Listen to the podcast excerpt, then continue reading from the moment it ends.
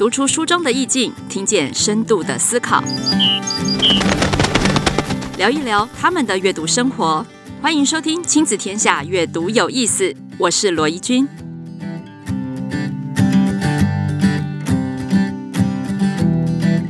大家好，欢迎回来。阅读有意思，我是罗怡君。哇，今天呃播出的节目呢，内容非常的特别，因为它可以说是阅读有意思节目开播以来我们要讨论的第一本绘本。虽然是绘本，但是它的分量却可能可以开展出像小说一般的情节，它可以囊括的范围非常的大。到底是哪一本绘本可以让我们讨论的这么深入呢？当然就是我们大家非常多人心目中。很崇敬也很仰慕的绘本作家拍档，我们来欢迎陶乐蒂老师跟黄玉清老师，请两位跟我们听众朋友打声招呼吧。大家好，我是陶乐蒂。大家好，我是黄玉清。哇，两人可以再度出马，一定是有大事要发生。而且这个大事呢，就是有一本很棒的绘本叫《要站哪一边》出炉，跟大家见面了。要站哪一边哦？现在我们在录音的时候，其实是公投前戏，对不对？是哦，好像每天都有很多人要我们选边站。没有错，没有错，没有错。老师，你在这个创作绘本的时候啊，呃，应该也还没有到公投的阶段呐。但是你应该也可以感受到，我们每一天都要做非常多的选择。对对，其实公投是一个项目，可是其实我们在生活上每一个事情。都要做选择，包括你中午要吃什么，嗯，呃，你等一下要坐公车还是要坐捷运？对，那我觉得这样是一个蛮贴近生活的事情。我们好像其实没有注意到它，可是其实在我们的身边不断的在发生。对，然后呢，很奇怪，这个选择可以引发很多的纷争。是啊，而且我觉得选择其实是一个很微妙的事情哦。每一个人决定。你要做什么事情，做那个选择的当下，他很可能只有 yes 或 no 两个两个判断。可是事实上背后的成因千百种，而且最后生出来的结果也会千百种，嗯、就是因为自己的每一个人的不一样，所以决定之后的那个 yes 或 no 造成的效果是完全不一样的。没错，所以其实不是讲说要很重大的事情才要做选择，其实每天生活教养里面都冲突不断，对不对？妈妈要孩子做选择，是小孩要妈妈做选择。你现在要不要带我去公园？哦，而且刚刚我跟老师聊天的时候发现，哎，你们光是中午要吃什么就可以后来发展成不一样的这个对话内容了，是吗？要吵架也可以啊，但是不吵架很和睦也可以。对，然后 往往我们每次都。着重在眼前的这个，比如说今天中午要吃鸡还是要吃鱼？可是到后来，如果一言不合吵到后来，可能已经都变掉了。对，没错，就是我们有有时候就是常常会忘了我们原来最初要吵的是什么东西，然后可能因为。开始讨厌对方啊，或者一个什么执念，然后坚持，然后最后很多事情就变得一发不可收拾。我觉得有时候战争好像也是这样爆发的。对哈、哦，互相的对抗、抵制、冷战，到最后变成一妻之争。对，对好，所以这一本绘本呢、啊，其实在讲的呢，就是选择这么一个奥妙又充满哲学意味的呃一个过程。那呃，其实这一本呢，呃，故事里面非常的简单，好，就是。在公园的一群人，老师要不要跟我们分享一下故事大纲？因为有些听众可能还没有看过这本书。对，那其实就是一群人本来在公园一早就天气很好嘛，大家都出来散步。嗯、可是因为有一只熊跟一只象，那他们各自觉得毛毛虫以后会变成蝴蝶，要保护它。然后有一只他觉得毛毛虫会把叶子吃掉，花就很可怜啊，所以就因为这样引起纷争。那我们通常有时候引起纷争，那旁边就会有一些好事的附和者。来画虾的，对对，然后也有因为理念支持，然后来支持你的。那当然也有一些莫名其妙，或者他事不关己，本来是看热闹，可是到最后就是拱亲变属住这样，就是也是加入，然后就变成分两边了，然后就开始爆发一些越来越大的纷争这样。一开始他们就是开，当然就是分边哦。那我就是利用这个绘本里面的中线，对不对？我们书都会有中线，对，然后就分成两边。然后最后呢，两边还不够清楚，他们就开始在各自在身上上颜色。比如说左边就上蓝色，右边上灰色，用这样来强化他们是同一边这样的效果。嗯，对。可是征战到最后，其实大家都累了，对不对？但是又没有台阶下。对，这怎么办呢？怎么办呢？刚好下一阵大雨，然后把他们身上的颜色都冲掉了。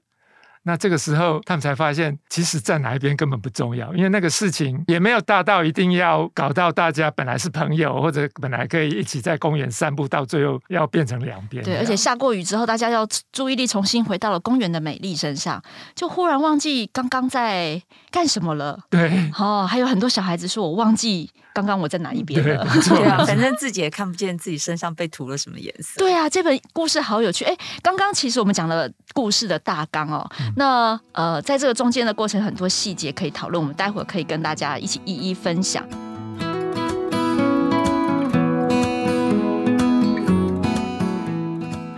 我很好奇，因为像陶乐蒂老师跟黄玉贤老师，其实在过去的好几本绘本里面，都慢慢加入了蛮多像这种有哲思、没有正确答案，但是又可以反映一些社会议题、社会现象的题材。嗯，当初是怎么想到绘本也是一个很好的媒介，来跟孩子们阐述这一些思考的问题呢？第一个当然就是说，我们觉得小朋友其实没有我们想的那么简单。我们都常说小小朋友是最好的哲学家，嗯、他们其实有很多想法，所以我觉得，嗯，绘本本来就有很多不一样的题材、不一样的东西，可以增加他们的一些想法嘛。然后另外一个就是，我觉得绘本也是亲子共读的，其实一个一个蛮好的一个媒介。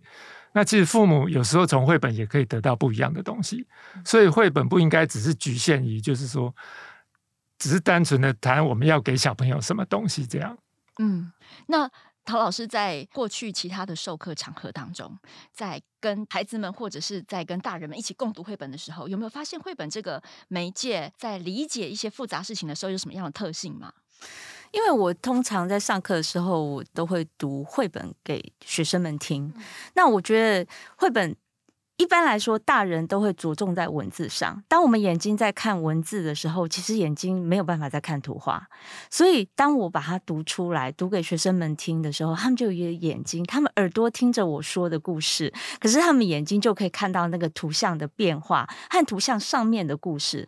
所以，我觉得共读本身很重要，就是说彼此可能有人读了故事，然后有人听到故事，然后孩子们甚至大人也看到了。那些图像，然后它会产生一些化学变化，嗯，就是它会让这整个故事变得很立体，然后可以思考的空间不一样。有一些东西是隐藏在里面，可能在很简单一眼看过的时候看不到的，可是。当孩子们专心听，或者是学生们他们自己在下面，他可以专心听着故事，看着图像的时候，那些东西就会跑出来，还会显现出来。所以我觉得共读是一个很好的方式，而且甚至即使是大人们彼此在读，我都蛮赞成说一个人读，其他人看这样的方式，因为其实它会造成不一样的效果。嗯，我记得黄玉清那时候到日本去。的蜡笔屋去参加日曜署的时候，他们也是用这样的方式，几个大人一起共读一本绘本，那就是一个人念，然后其他人只负责听和看，那个是不一样的感觉。然后最后大家一起讨论。因为我们的感官，当有听的功能代替我们用文字阅读的时候，我们眼睛才能够把画放大，才能够放大到图像语言想要告诉我们什么。其实，在要站哪一边的这本绘本里面，它的文字很少，可是它的图好丰富，而且还有好多的对白。据这个编辑透露，我们有总共几个角色啊？老师，总共有二十三个角色，二十三个角色，然后有几种不同的立场。其实我们一般当然会有一点很有主见的人，他绝对说一定要怎么做怎么做。对对对，那当然这个就会变成领头的人。嘿对，然后领头总是会有一些支持他的人，不管是因为朋友或者因为立场相同，或者就是凑热闹，他就会有附和的人。然后当然也有他虽然事不关己，可是不小心就被归类在同一边了。对，对，或者是因为是亲戚朋友啊，比如说他的小孩，所以就就跟他同一边了。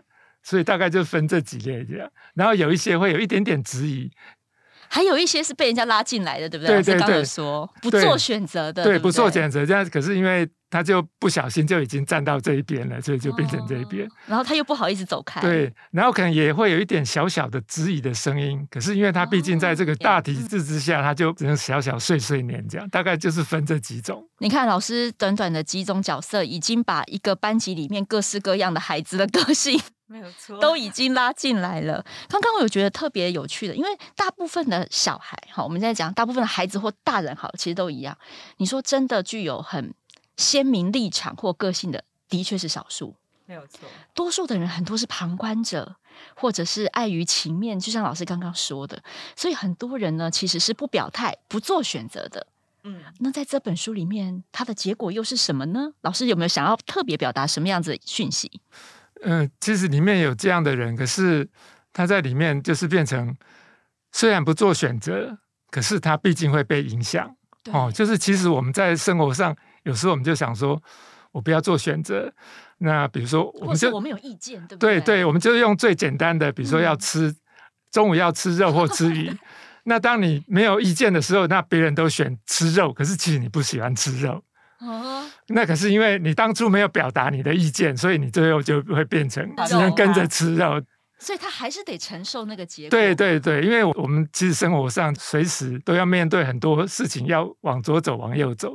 嗯、那就算你不选择，可是有时候往往你就会变成跟着体制走。对啊，对老师的人很好，所以他都还是在用吃鱼吃肉来跟我们讲解这个比喻。其实老师刚刚有说，把这个格局放大了，到一个国家、一个社会，他要承受的代价其实是很大的。是，所以过去我们有了其他的绘本，像是好东西。是还有我没有哭、嗯、这一类的哈，似乎也是在提醒我们要怎么去反思。看似很复杂，可是你不要偷懒说你没有意见哦，对不对，老师？嗯，其实我们当初做那些书，也是希望把一个很复杂的题目，利用绘本这样的载体，把它稍微爬梳成比较简单、比较清楚。因为也许大家就像这一本书里头讲的一样，有很多的题目被大家吵到最后，其实已经搞不清楚原本的重点在哪里。没错。所以当我做绘本的时候，我们就重新又有一次机会，把每一个里面重要的事项一一爬梳出来。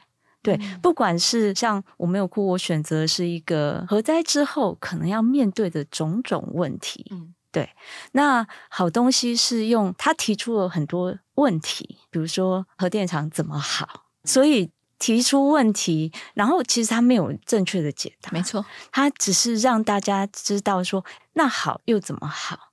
我的是把问题罗列，请大家看说，哎，这是不是一个可以承担的后果？嗯，所以其实我们是用两个不同的表达方式来让一般的读者。容易进入这情况，因为核电的问题真的太复杂了。嗯，对。那我觉得生活里头大部分的选择没有这么复杂，但是那个算是很复杂的题目。对，所以老师们其实两位老师们都很有勇气，就是。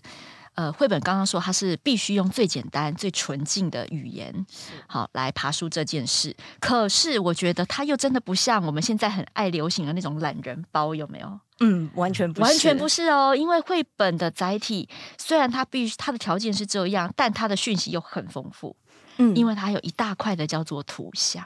对对对，那懒人包不是，懒人包就是。帮你做功课，你也不知道他筛选了什么东西给你，他遗漏了什么面向给你。但是老师们的绘本却是提供给我们一个，呃，可以让我们，它像是提供给我们一个游乐场、一个操场，让我们的头脑在上面跑来跑去、跑来跑去。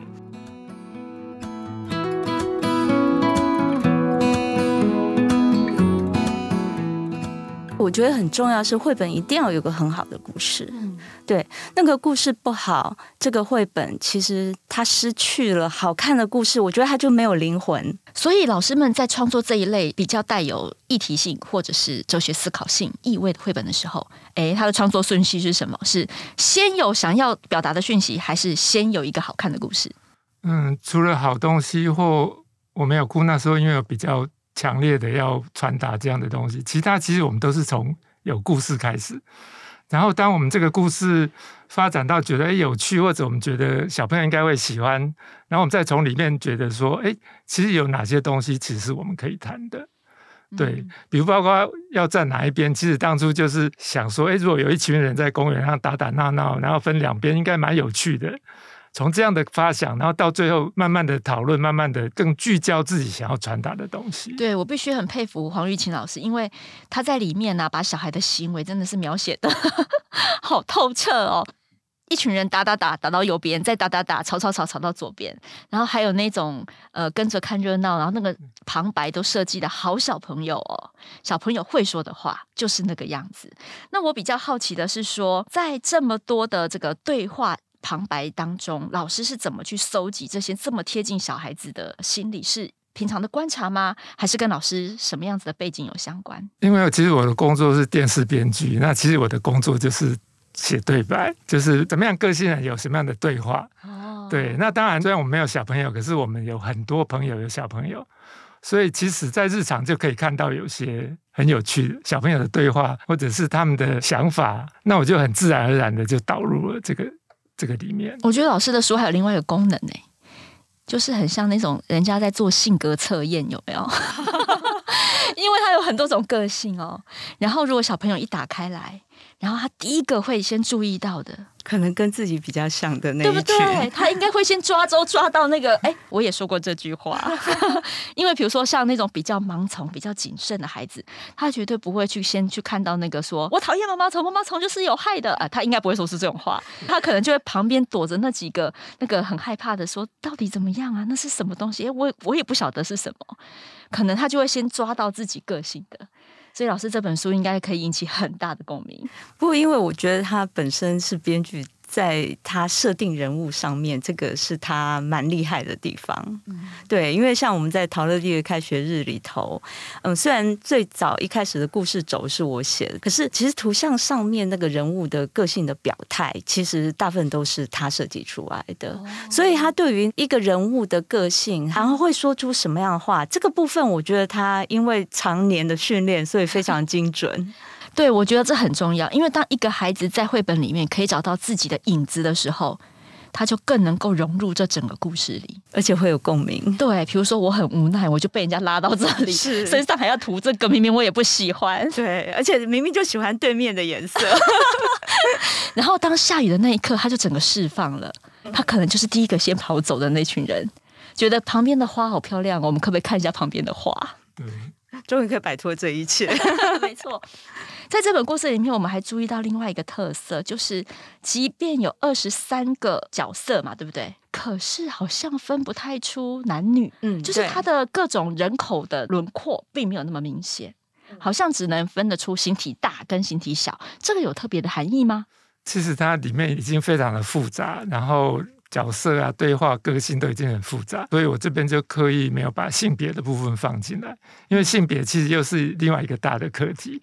我觉得放进来可能就会很容易就会失焦，因为要谈的东西太多了。不过虽然里面好像还是有一群有小孩叫妈妈，所以应该也有所谓的家长跟小孩，对，就是大人跟小孩。那在聊到大人跟小孩的角色的时候啊。再回过头去翻书的时候，你就会察觉大人对小孩的影响是什么。那在这本书里面，老师的设计是什么？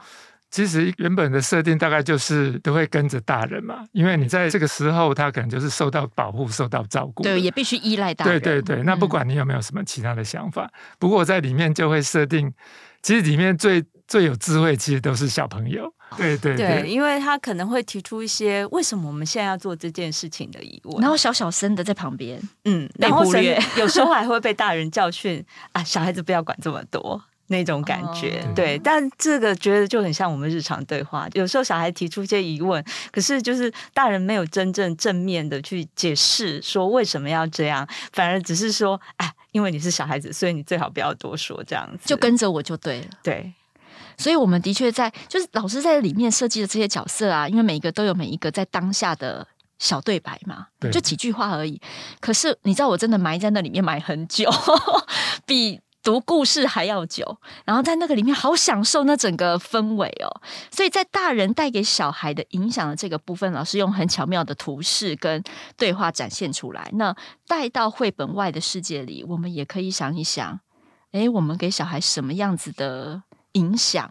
所以回过头来，老师，我想请问，就是在你创作绘本的时候，你会刻意的去避开一些自己的立场，留给绘本最后结局一个很开阔的结论吗？还是说，其实你真的有埋了你的东西在里面？其实我们当我们做这样的东西，其实当然就有我们的立场跟角度，嗯嗯、当然也是希望某种程度传递我们的理念。可是反过来讲，我们强调的就是思考。那如果我只是传递我的理念，又变成一言堂，又好像打自己的脸。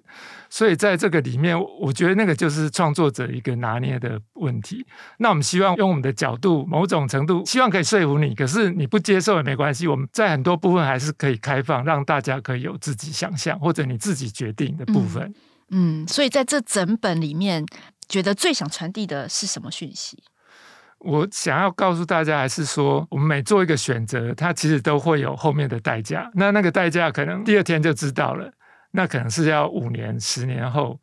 那可是我们在这个过程当中，我们要做选择。我希望大家是可以，因为我们现在资讯其实太太多，跟我们以前比起来，对，对，那希望能够在很多很多资讯当中，然后训练自己可以分辨哪些是真的，哪边是假的，然后从里面建立自己的一个价值观，这样。从里面建立自己的价值观。我想要补充一下，就是说，到底有没有把想法放进去这一些部分哈？就是我自己在创作的经验里头，有时候我会觉得说，哦，就比如说，甚至我在教学上头，我会发现学生是什么。就是他是什么样的个性，他的图画和他的故事就是什么样子的。所以，其实我觉得创作者有时候并不一定真的会把自己的意念很明确，因为有什么意念而去做什么东西。往往是他本来就是什么样的人，他就会创造出什么样的故事和画出什么样的图画。那我自己在创作一些东西，其实我不一定真的想那么清楚说，说啊，我一定要把什么东西藏进去这个故事，因为我觉得那样的说服力有时候是太弱了。嗯，所以往往都是因为那些题目本来就是在我生活里头，我本来就很关注，所以当我在创作那样子的东西的时候，也许它对我来说反而是一种更自在的方式，就是我把它放进我的故事里。那那其实只是我思考的一部分。嗯，难怪有人说绘本真的是一个创作者的灵魂图像。嗯，好，就是他可以去让你感受到这个人的灵魂，他在关心什么。没有错，那个部分很难隐藏，嗯、通常都是创作者怎么想，然后他通常就会表达出些什么来。对，所以在要在那一边，然后还有老师们两位过去的一些著作。都可以感受到两位老师的这个灵魂关注的事情，其实是蛮大格局、大方向的一个发展。嗯，不过这个都跟我们每一个人的生活其实是有关的。嗯，因为可能跟别人不太一样，就是我们没有自己的小孩，嗯、所以其实我们是关注每一个人的小孩。嗯，对，关心重大社会，孩子是一个集合名词，应该是这么说。嗯、因为其实他们就是下一代，那甚至就是说我们自己的老后生活会不会更好？就端赖说下一代生活会不会更好？嗯、他们会更好，我们就有可能更好。对，大概有这种感觉。所以其实现在有时候也。不是说为了，绝对是为了自己的想法，也不是绝对为了别人。我觉得那个只是一个共好的想法而已。不过刚刚老师有讲到一个重点呢，就是可能因为刚好两位没有小孩，所以呢反而不容易栽入，你知道个体发展的好。对不对？哈、嗯，恐怕因为对，因为 比如说像我们做妈妈，你真的很容易啊，对不对？个体发展它的好，那所以其实像我们呃市面上有非常多，比如说什么品格教养绘本啊，什么什么什么，你就是很急着想要个体的好，嗯，好，然后你急着想要塞给他东西，变成一种说教。可是因为两位老师呢，看到的是一个群体，是孩子是一个集合名词，它是一个群体，嗯、那只有这个群体好了。我们才会有未来。可是有时候群体的好跟个别的好，有的时候可能会有一点点矛盾，可能优先次序不太一样。所以，也许两位老师的作品为什么可以提点我们？当我们在呃追求孩子们个体的好之外，可能要回过来看看，如果群体没有好，个体也不可能会有什么好的发展。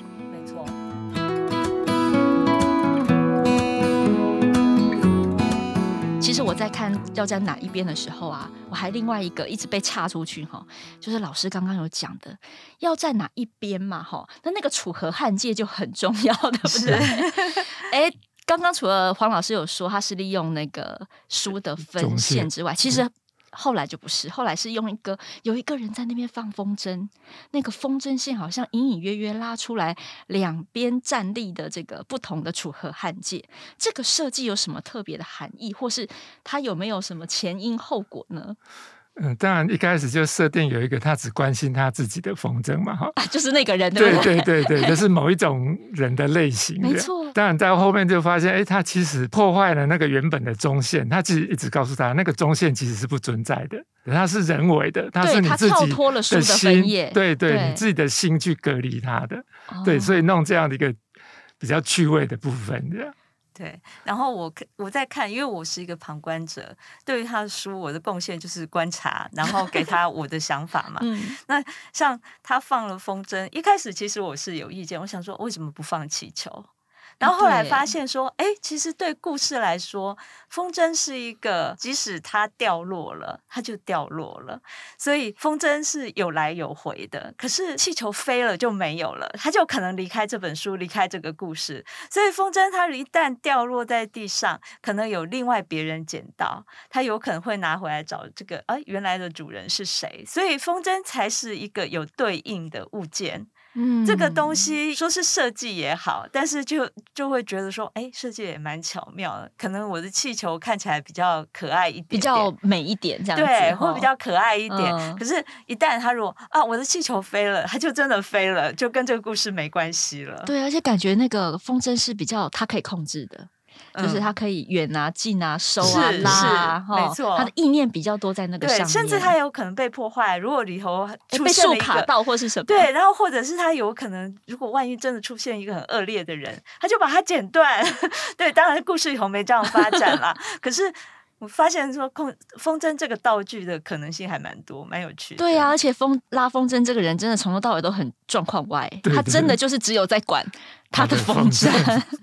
这跟我们社会上有些人真的也很像。对，当我们要选择在哪一边的时候，其实他看的就是只有自己的利益。我们这样会不会后设太多，解释太多？可是或许我觉得绘本就是这样，它可以提供我们很多的思考跟讨论。嗯，它一定超过创作人的想法之外，读者会跟这一本书会有很多很多的化学反应也好，然后他会。给这本绘本新的生命，这个是创作者没有办法办到的，没有办法，也没办法控制的，没有错。它真的就像一本气球，要飞离开你了。对。然后呢，在书的最后结局啊，我们刚刚有讲到一个重点，就是他下了一场雨，把在身上刻意要分边涂的颜色。都洗掉了。好，那这个是绘本很美的地方，因为在绘本的故事里面呢，我们可以期待有一场这样子的雨，可以让大家有机会重新再回到原点。哈，但是在现实生活上，我们就来讨论一下，说，哎，那这场雨可能在现实生活上真的出现吗？有可能任何事件可以代表这场雨吗？我们有机会回到原点吗？如果是小孩子的争执，我觉得假设在学校好了，那当然最简单就是上课钟响，对，或是放学了，就是大家各自要鸟兽散，或是再回到另外一个空间，那也许就脱离了那个现有的空间，那一场争执也许就已经结束了，或是甚至如果妈妈是说。吃点心了，那很可能回家吃饭了，那就很容易就不一样。可是现实生活，如果大人的社会以后，可能就比较复杂一点哈。对，比如说，就以战争来讲，我记得有一个故事，就是关于第一次世界大战，然后德国跟法国他们不是战得很厉害嘛？可是有一年的平安夜，那他们就决定说放下那个战争，然后一起过那个平安夜哈，就休停战一天。虽然第二天又继续打仗，可是我觉得那个就可以思考，就是说，其实那个打仗有必要吗？当你平安夜都可以一起握手言和、一起庆祝、一起平安度过的时候，那我觉得就是类似这样，有很多希望说，在某一个 moment，有时候不需要外面的一场雨，我们自己可以冷静下来，创造那场雨，对，创造那样的情境。嗯然后让那个斗争或者是那个共同点，对对对，可以停下来，可以消弭这一切，这样。对啊，我也有听到那个中东地区不是一直都在常年征战吗？然后他们就会讲好某一天是休战日啊，那一天要做什么呢？那一天就是让所有的家庭可以想办法去搞吃的，就是你知道，你总是有些事情要办嘛，就是去张罗吃的喝的，真的两边的人民就是。必须一个礼拜停了一天，然后赶快大家各自安好，然后过了明天，他们两边又开始打仗。所以，我刚刚黄老师讲的例子让我突然想到那个停战日好。那、嗯、我就在想说，这一场雨其实就是代表我们可能要面临共同的生活、共同的挑战。其实我们每个人的共同处比相异处还多，没错。可是我们却要一直在选在哪一边。嗯，对，尤其就是常常在争执一些小到不行的事情。嗯，对，那那些事情其实真的吵到最后，就像这本书的设定一样，其实根本就是大家最后都模糊焦点，意气之争的，不知道自己原本到底在吵什么，什么然后就觉得对方好坏哦。嗯，对我我是觉得就是说，其实我们每个人都有自己的立场，嗯，可是其实我们有更多可以不用因为立场，然后变得好像仇人相见这样。嗯，对，就是其实很多事情，可能这一件事情我们是共同的观点，可是另外一件事情可能不一样。那我们其实有很多同或不同，可是并不会影响人跟人之间的一个怎么讲？对彼此的看法跟定义，或把它贴了一个标签。对对对，嗯，因为呃，我后来就在练习自己想，因为老师这一本真的是很容很棒，可以作为大小朋友。去反思的一个素材，因为它的空间好大。然后我就在想说，那两个人为了毛毛虫争执的那两个人，他们看起来是相异的两个人，站在不同边的对立嘛。一个是要消灭毛毛虫嘛，是一个是支持毛毛虫嘛。好，那他们两个如果我硬要说的话，他们两个有没有共同点呢？然后我就在想这件事。我后来又找到哦，就是他们都想要为了那朵花好。没有错，对不对？没有错。哦，其实我们应该要先找出共同点，就能够看到彼此对这件事情同样的看法。也许你才会觉得，我们两个虽然意见不一样，但好像也没有离得这么远嘛。是对。哦，也许这就是要站哪一边带给我们最大最大的一个讯息，开放的讯息。